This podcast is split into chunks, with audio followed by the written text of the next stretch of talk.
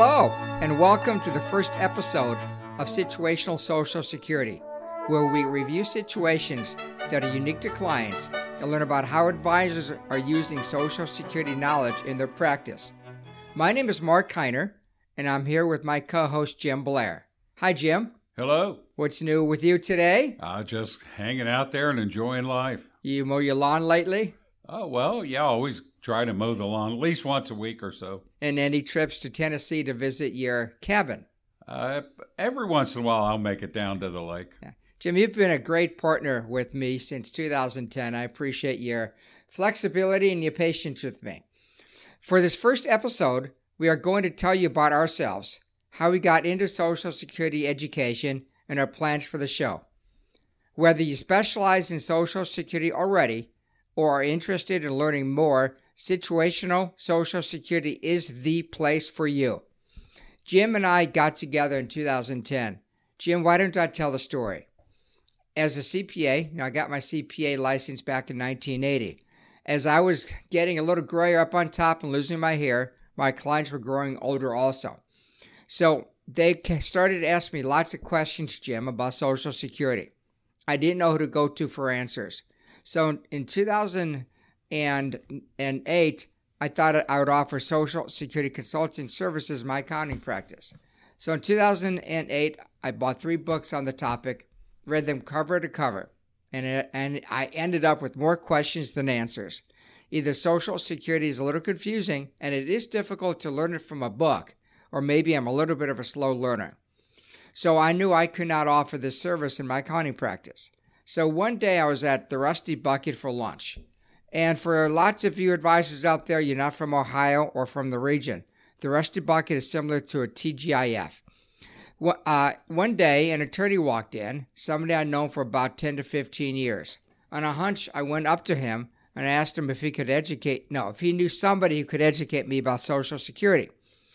This person told me his uncle works for the Social Security Administration and that his uncle was going to retire a few months later. Well, everybody listening to this podcast knows by now his uncle ended up being my partner, Jim Blair.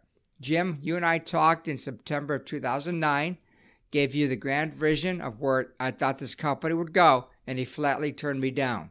That's right. It wasn't cold yet, so my thoughts were as soon as I retired, I was just going to go fishing.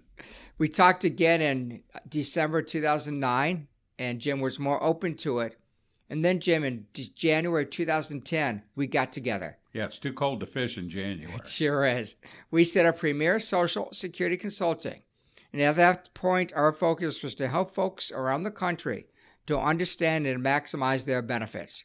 We evolved into an education company in 2013 when we created the National Social Security Advisor Certificate Program. After a day of training, advisors will take our assessment and after they pass the assessment, they'll earn the National Social Security Advisor Certificate, joining over 2,000 advisors across the country which have earned our certificate so far. Our program is eight hours long. It has received accreditation by the good folks at the Institute for Credentialing Excellence in 2017. And Jim, we offer the t- uh, gold standard of support. We answer questions by email, by phone calls, we also um, have monthly webinars that we invite folks to. In our program, we cover Social Security from A to Z and situational Social Security. We will talk about situational Social Security in just a few minutes. But, Jim, before we do that, please talk about your time uh, and experience with the Social Security Administration.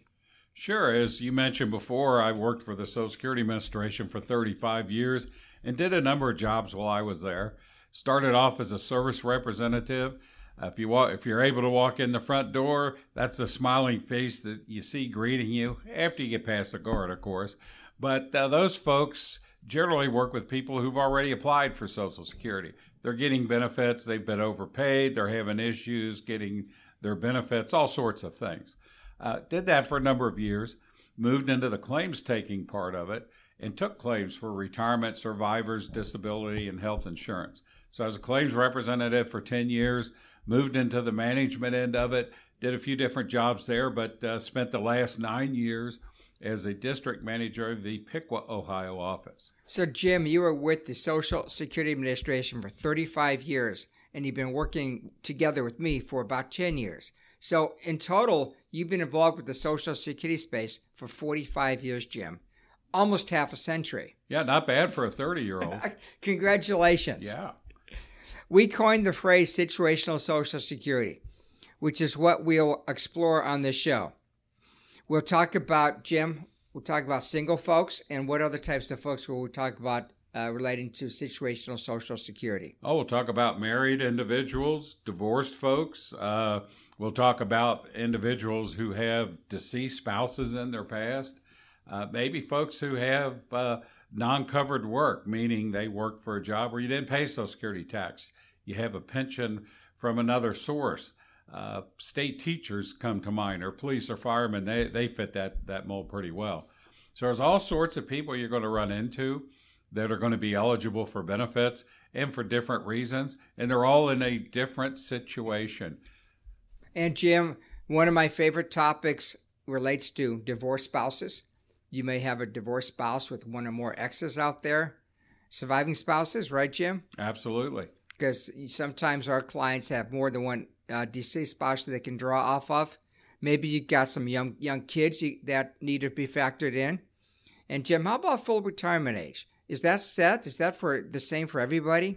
It is not. It can range anywhere right now from age 66 to 67 or even months in between, so 66 and 2 months, 4 months and so on, all the way up to age 67. You know, folks, folks that are turning 62 this year, Jim, they were born in what year? 1958? 1958. What's their full retirement age? Their full retirement age is 66 and 8 months. And for uh, clients that were born in 1959, they'll become uh, 62 next year. And what would their full retirement age be? Theirs will be 66 and 10 months and they're knocking on the door. Those folks are going to be looking at benefits real soon. So that's something we definitely have to keep in mind. As a matter of fact, Jim, you may not know this about me, but I was born in 1956, and my full retirement age is 66 and four months, which means I could apply for my full benefits, Jim, in June of 2022. That's my goal. That's my full retirement age, and I'm single, so that's what I plan to do. Uh, in June of 2022 apply for my Social Security benefits. And Jim, children are affected in at times too, right? Yeah, you're going to run into clients, people out there who have minor children, uh, or maybe children who are disabled. If they became disabled before the age of 22, when you file for your benefits, they could be eligible on your work record. So that's definitely going to factor in. Do you take benefits at 62? Uh, maybe you want to think about that if you have young children or a disabled child. Or maybe you're going to wait until your full retirement age, but all that will factor in. So, every client of the advisors that will be listening to our broadcast will be in a different situation. So, Jim, at the end of, end of the day of our education, our eight hours together, we make sure that the attendees, the advisors, uh, understand the questions and issues that relate to every one of their individual clients. We want to make sure that they're prepared to work with their clients and talk to them about Social Security. You know, Jim, there's one situation we didn't mention yet is that restricted application. That is uh, still out there. Congress did make the, the change to eliminate that, but we're in the process of working through it. People are eligible, and if you have a client who meets the requirements for the restricted application, this can be a real powerful strategy for them to take advantage of. And they should absolutely consider it before they make any decision on when they're going to file for and what type of benefits they're going to take. Spoiler alert, folks. We'll be talking about the restricted application quite a bit in our podcast because about half of our clients can still utilize that strategy. So we want to make sure that you guys and ladies understand that this strategy needs to be considered and, and, and put in your Social Security tool chest. It could bring a lot of money into the family. In addition to reviewing situations, we will be interviewing advisors about how they are using their Social Security knowledge to help their clients and add value to their business. We will also have guests that will talk about related topics. For example, they're going to talk about Medicare, reverse mortgages, long term care. These are topics of interest to retirees. So be sure to subscribe on your podcast feed to receive updates when we put out fresh content.